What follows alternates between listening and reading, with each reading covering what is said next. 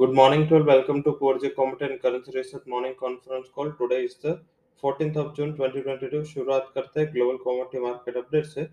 Global commodity market में कल देखे तो काफी हद तक सारे एसेट क्लासेस में जो हमने मॉर्निंग में इंडिकेशन दिया था कि क्रूड के अलावा एंड गोल्ड के अलावा थोड़ा बहुत प्रेशर आएगा। हालांकि गोल्ड में फिर से जैसे ही dollar index and bond yield में बढ़त चालू हुई, हमने फिर से उसमें आपको सेल का रिकमेंडेशन दिया था।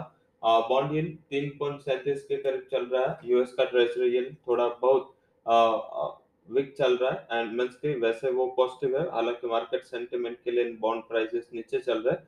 आई थिंक बॉन्ड मार्केट का जो सेल ऑफ है उसका एक प्रेशर अक्रॉस द ग्लोब सारे एसेट क्लासेस में देखा गया। उसके अलावा डॉलर इंडेक्स भी दो हज़ार दो के बाद के एक हाईएस्ट लेवल को अप्रोच कर रहा है। तो आई थिंक ये दोनों कमोडिटीज के लिए आज से एज वेल एज करेंसीज के लिए आज से थोड़ा बहुत नेगेटिव माना जाता है। और इसी तर्ज पे कल हमने देखा कि काफी अच्छा एंड काफी बड़ा करेक्शन इसमें पूरे जो कमोडिटी बास्केट थे नॉन एग्रो बास्केट उसमें देखा गया। और एग्रो बास्केट में भी देखे तो स्पाइसेस के अलावा कल सारे जो कॉम्प्लेक्स है वो गुवार हो, साथ में कैस्टर हो, उसके अलावा कॉटन कॉम्प्लेक्स हो, उसमें क्रेस्टिव मूव हमने देखा था। तो बेसिक यही रीजन है।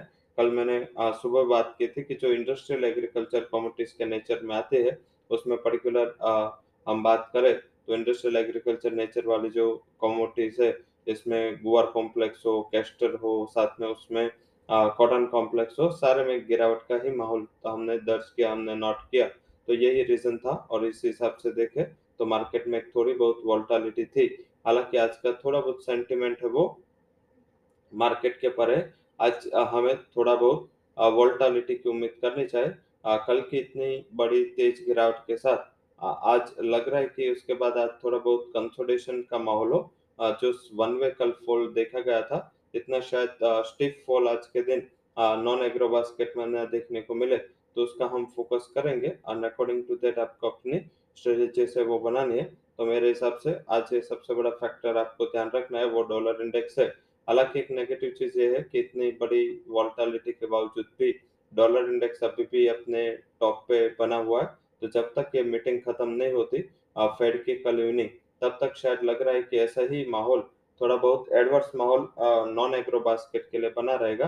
तो उसमें आप फोकस करें, आ, कोई जल्दी से ट्रेड ना लें। आप अगर हमारे जो टॉप कन्विक्शन रिकमेंडेशन इस हिसाब से हमने आपको सजेस्ट किए है उसके ऊपर फोकस करते हुए चले एंड रिस्क रिवॉर्ड का ध्यान रखें। दो दिन आज एंड कल कमोडिटी मार्केट में, क्योंकि ये इवनिंग में भी चलता है एंड यूएस के मार्केट का ओपनिंग, एशियन मार्केट का ओपनिंग, साथ में देखें तो हमें European market, Asian and US market तीनों के ओपनिंग हमें देखने हैं और उसके अकॉर्डिंग हमने वॉल्टिलिटी फेस करनी है। तो इसके ऊपर हम फोकस करेंगे, बट थोड़ा बहुत आज रिस्क रिवॉर्ड के हिसाब से हमने थोड़ा स्ट्रेटेजी पे फोकस किया है। इसके अलावा बात करें तो करेंसी मार्केट में कल का ही ट्रेड है वो रिपीट हो सकता है। पर्टिकुलर कल डॉलर वर्सेस रेस्ट पेयर था, डॉलर स्ट्रांग था, उसके सामने तीनों यूरो, जेबीपी एंड येन में वीकनेस थी। तो शायद ये माहौल आज भी रहे। हालांकि जेपीवाई में थोड़ा बहुत स्टेबिलिटी इंटरनेशनल मार्केट में आई है। तो शायद लग रहा है कि बैंक ऑफ जापान की मीटिंग के पहले वहां पे थोड़ा बहुत एक वॉल्टिलिटी वाला ट्रेड हो सकता है, वन साइड ट्रेड शायद ना हो। तो ये सारा सिचुएशन है जिसके ऊपर हम फोकस करेंगे। सीधा ही अब बात करते हैं आज के इकोनॉमिक कैलेंडर जो काफी अहम है। आप आज जीबीपी के लिए इम्पोर्टेंट साढ़े ग्यारह बजे उसके नंबर है। तो जीबीपी के लिए आ, जो उसके unemployment rate and climate count change है वो इम्पोर्टेंट है। इंडिया के डब्ल्यूपीआई इन्फ्लेशन बारह बजे आएंगे, तो रुपये के लिए इम्पोर्टेंट है। आ, अभी तो नीचे आने की उम्मीद है and flat to negative, but yes क्या आता है इसके ऊपर रिएक्शन होगा। यूएस के पीपीआई नंबर है, कमोडिटीज के लिए इम्पोर्टेंट है एंड यूरो के इंडस्ट्रियल प्रोडक्शन जो बेस मेटल्स के लिए इम्पोर्टेंट है। तो ये सारे डेटा है जो इम्पोर्टेंट कैटेगरी में है और इसके ऊपर हम फोकस बनाए रखेंगे। स्ट्रेटेजी में आज हमने जो रिकमेंड किया है जिसमें यूरो में सेल रिकमेंड किया है, eighty one point thirty would be target, eighty two point two five would be stop loss. GBP में भी सेल रिकमेंड कर रहे हैं, नाइंटी फोर पॉइंट एटी के टारगेट के लिए ninety five point seven six would be stop loss. वहीं non agriculture commodities में सिल्वर को सेल करें fifty nine thousand nine hundred के टारगेट के लिए, सिक्सटी थाउज़ेंड नाइन एटी का स्टॉप लॉस पे रिकमेंड कर रहे हैं।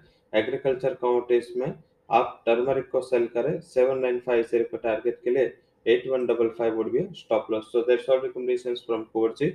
comment and currency research. For details, you can visit our website. Thank you all for joining conference.